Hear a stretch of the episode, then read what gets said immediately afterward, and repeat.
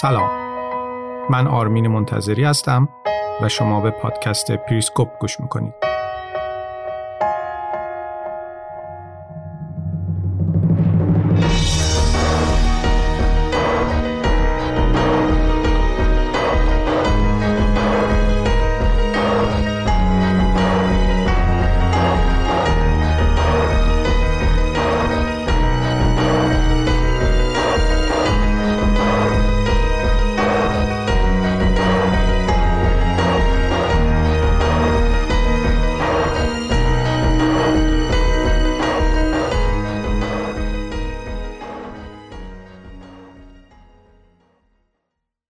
سلام من آرمین منتظری هستم و این چهل و چهارمین اپیزود پادکست بریسکوپه که امروز دوم مهر سال 1401 منتشر میشه. اعتراضات مردمی در هر شکلی که باشه حالا مسالمت آمیز باشه یا همراه با خشونت، شورش باشه یا اعتراض نیاز به مطالعه و بررسی داره. هم کسانی که معترض هستند و یا از اعتراضات دفاع می‌کنن باید مطالعهش کنن و هم کسانی که قصد برخورد باهاش رو دارن روش مطالعه می‌کنن. اونچه که در این اپیزود میشنوید یه جور مشاهده است از داینامیک و فرم اعتراضاتی که توی چند دهه اخیر در جهان رخ داده. اونچه که توی این اپیزود میشنوید نه راهنماست و نه چیزی که بشه بر اساسش عمل کرد. چون هر اعتراضی در هر کشوری پارامترهای خاص خودش رو داره و بسته به فرهنگ و بافت تاریخی هر کشوری متفاوته. اما چیزی که در همه اعتراض ها مشترکه فرم کلی اونهاست. و در این اپیزود هم به فرم مشترک اعتراض ها پرداخته شده. تجربه تاریخ معاصر نشون داده که در همه حکومت های تمامیت خواه اعتراضات اگر با پاسخ و برآورده کردن مطالبات همراه نشه در نهایت به پیروزی مردم ختم میشه. حالا این پیروزی می‌تونه با هزینه زیاد باشه یا هزینه کم. از خیابونهای بخارست بگیرید تا محله فقیرنشین مانیل تا میدان تحریر مصر تا خیابانهای بنغازی و کوچه پس کوچه های تونس. بیایید از رومانی شروع کنیم. مطمئنم خیلی از شما داستان لازلو توکس رو نمی‌دونید. توکس الان زنده است و 58 سالشه. لازلو توکس کشیش بود و سال 1989 علیه برنامه systemization دولت چاوشسکو دیکتاتور رومانی سخنرانی های تندی توی کلیسای خودش داشت. systemization برنامه ای بود که چاوشسکو با اجراش قصد داشت یه جامعه سوسیالیستی تک ایجاد کنه. توضیحش خیلی مفصله اگر علاقه داشتید بعدا می‌تونید دربارهش مطالعه کنید. خلاصه اینکه رژیم چاوشسکو با توکس برخورد کرد و از کلیسای خودش بیرونش کرد. اما توکس مقاومت کرد و کلیسا رو ترک نکرد. بنابراین داستان مقاومتش سراسر کشور پیچید. پلیس مخفی رومانی توجهش به این مسئله جلب شد. اما توکس تنها نبود. اهالی محله که توکس درش کلیسا داشت مدام دم در کلیسا نگهبانی می‌دادند تا آسیبی به توکس وارد نشه. چند روز بعد از این اتفاق بود که حرکت توده ها از همون محله شروع شد و اونقدر گسترش پیدا کرد که باعث سرنگونی رژیم چاوشسکو شد. سالها بعدش بهار عربی رخ داد و خیلی از تحلیلگرای جهان این قیام رو با انقلاب سال 1989 مقایسه کردند. اما این وسط بیایید ببینیم که داینامیک اجتماعی که باعث میشه همچین شورش هایی علیه رژیم های دیکتاتوری شکل بگیره چطور عمل می‌کنه؟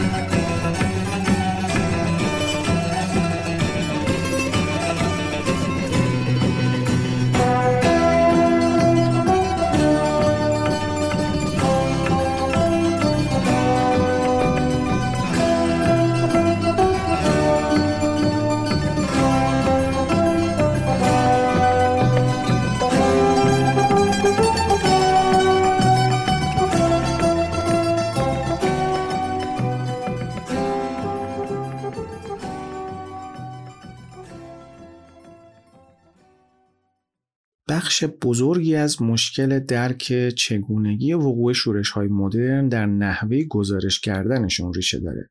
مسلما اولش همه هیجان دارن. چون شعارها داده میشه همه میریزن تو خیابون خوشحالن که کنار هم هستن و یه هدف واحد دارن. و بعدش چی؟ بعدش گزارش ها منتشر میشه. اینکه رژیم چطور وارد عمل شده و اعتراضا رو به شدت سرکوب کرده. بعدش آمار کشته ها و زخمی ها و دستگیری ها و بازداشت ها منتشر میشه اونچه که این وسط خیلی بهش توجه نمیشه فرایندیه که باعث میشه اعتراض یک گروه اغلب کوچیک و یا یه اتفاق ناگهانی به یه جنبش توده‌ای تبدیل بشه و اونقدری بزرگ بشه که بتونه به تهدیدی جدی برای یه حکومت تبدیل بشه. بنابراین متکی بودن به گزارش ها درک ما رو محدود می‌کنه. اما محدود کردن خودمون به رخدادها و واقعیت های لحظه اعتراضات هم درک ما رو محدود می‌کنه. در عوض کاری که باید بکنیم اینه که بررسی کنیم چرا مردم هیچ کشوری هیچ وقت نظام تمامیت خواه رو نمیپذیرن. اگر بتونیم این رو درک کنیم اون وقت می‌تونیم بفهمیم که چرا این مردم ناگهان و سر یه مسئله یهو دست به اعتراض و شورش می‌زنن. راجر پترسن نویسنده کتاب مقاومت و شورش یکی از تحلیلگراییه که توی کتابش سعی کرده به این سوال پاسخ بده که چه اتفاقی میافته که مردم عادی یهو علیه حکومت تمامیتخواه دست به اعتراض و شورش می‌زنن. پترسن توی این کتاب هر شورش و اعتراضی رو به سه فاز مجزا تقسیم می‌کنه. بر اساس طرحی که پترسن از شورش و اعتراض ارائه میده اولین و مهمترین فاز زمانی رخ میده که یه چرخش موضع آرام و بزرگ توی بخشی از جامعه رخ بده که همیشه این بخش نقش بیطرف و خونسا داشته و حالا این جمعیت به سمت مقاومت غیر مسلحانه و غیر سازمان یافته تغییر موضع میده. یعنی چی؟ یعنی کسانی که یه زمانی بیطرف بودن حالا دیگه یه طرف ماجرا می. توی این مرحله این افراد معمولا رفتارهای حداقلی دارن. مثل تولید محتوا، شعر گفتن، سرود خوندن، گرافیتی کشیدن، شرکت جست و گریخته توی اعتراض ها و کارهای از این دست.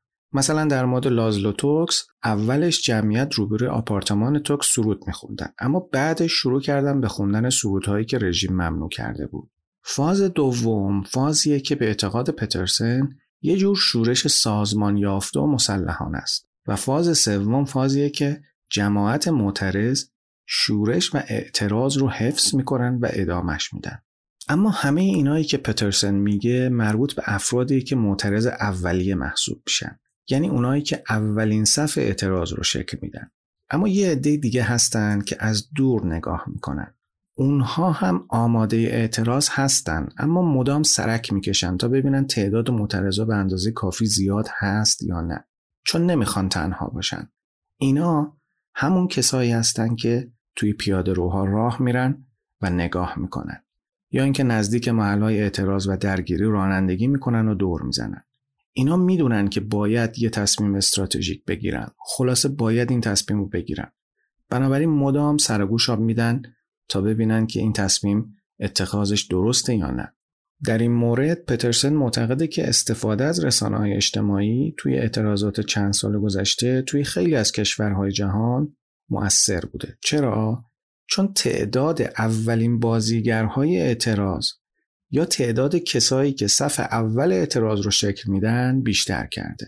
اون موقع ها که شبکه های اجتماعی نبود مثلا توی اعتراضات اروپا شرقی مردم به سه چیز دیگه نگاه می‌کردن و اگر این سه چیز رو می‌دیدن به صف معترضا ملحق می‌شدن.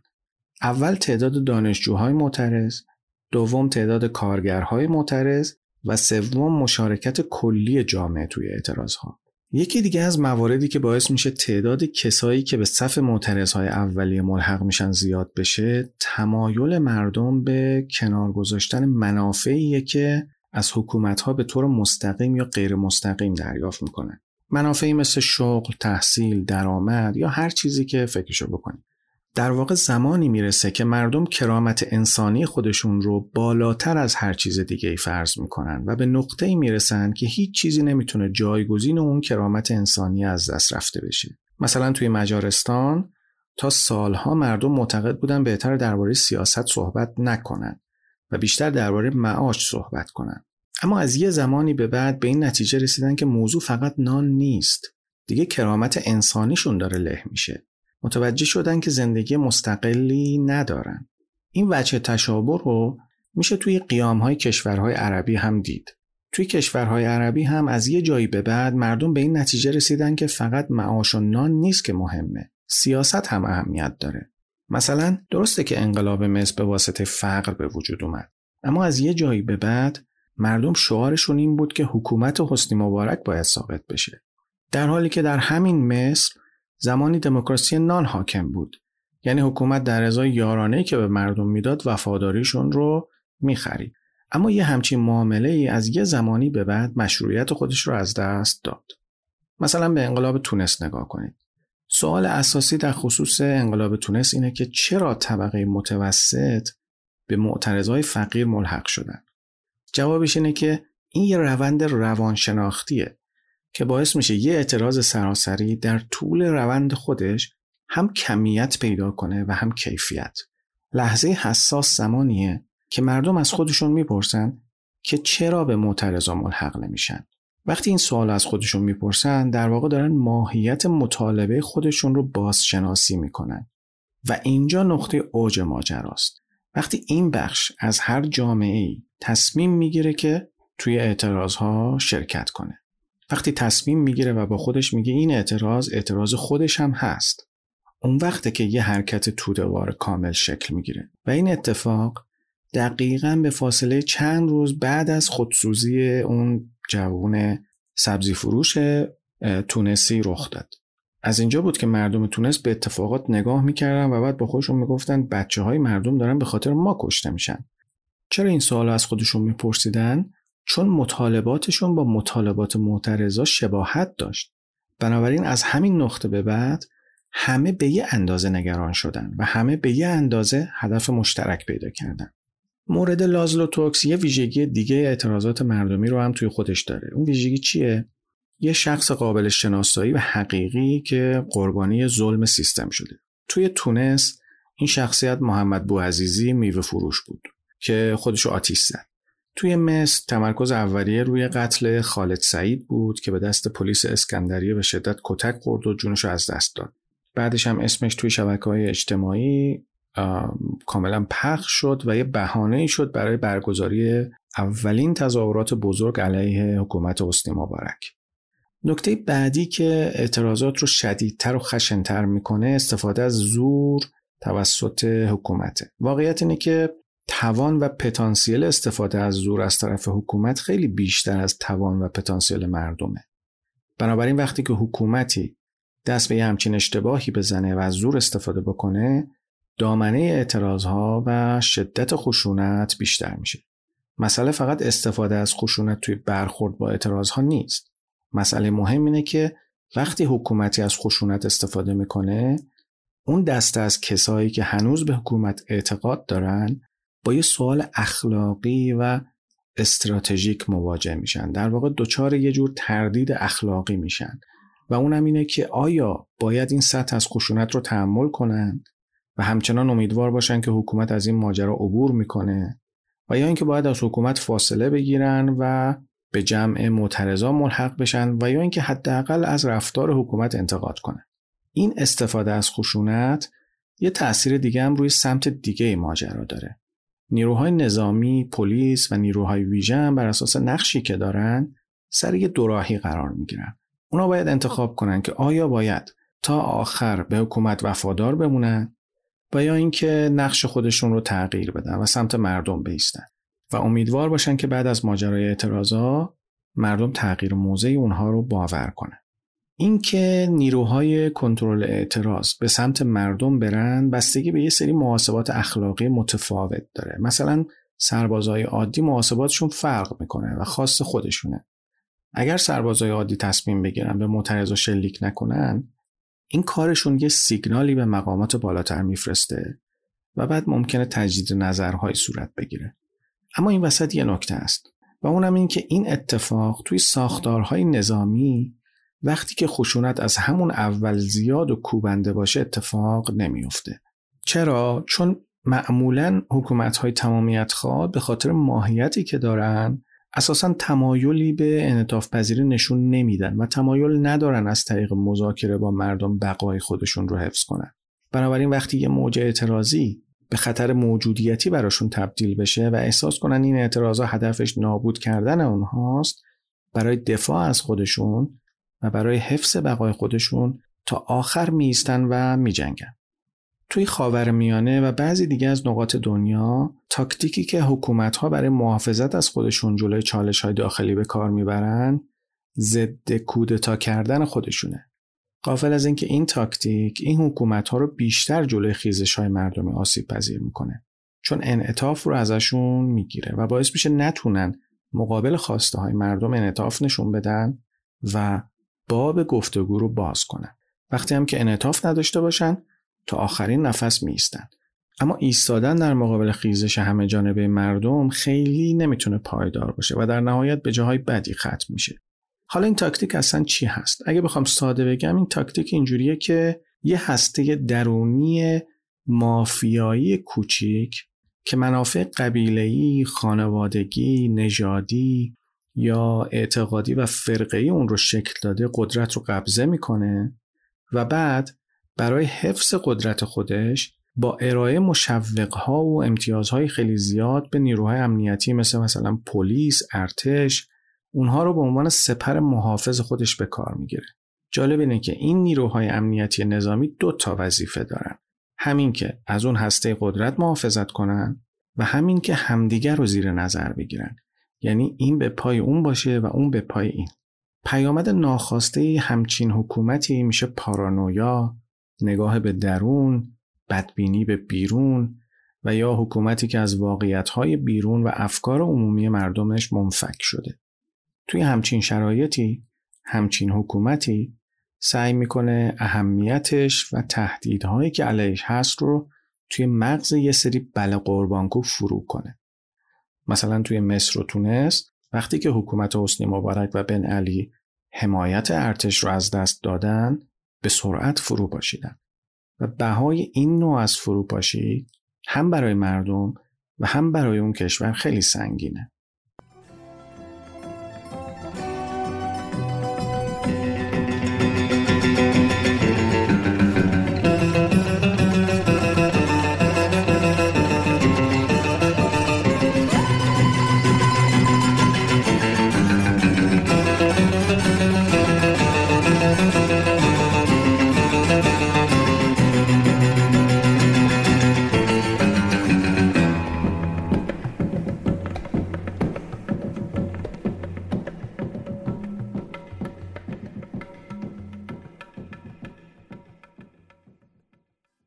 در نهایت موفقیت هر اعتراضی بستگی به این داره که تعداد کافی از مردم از مرز ترس رد بشن. نه اینکه یه عده کوچیکی به جمع معترض و ملحق بشن. چه وقتی همچی اتفاقی میفته؟ زمانی که مردم به این نتیجه برسن که این ریسک ارزش امتحان کردن رو داره. و احتمال اینکه این موج اعتراضی پیروز بشه زیاده.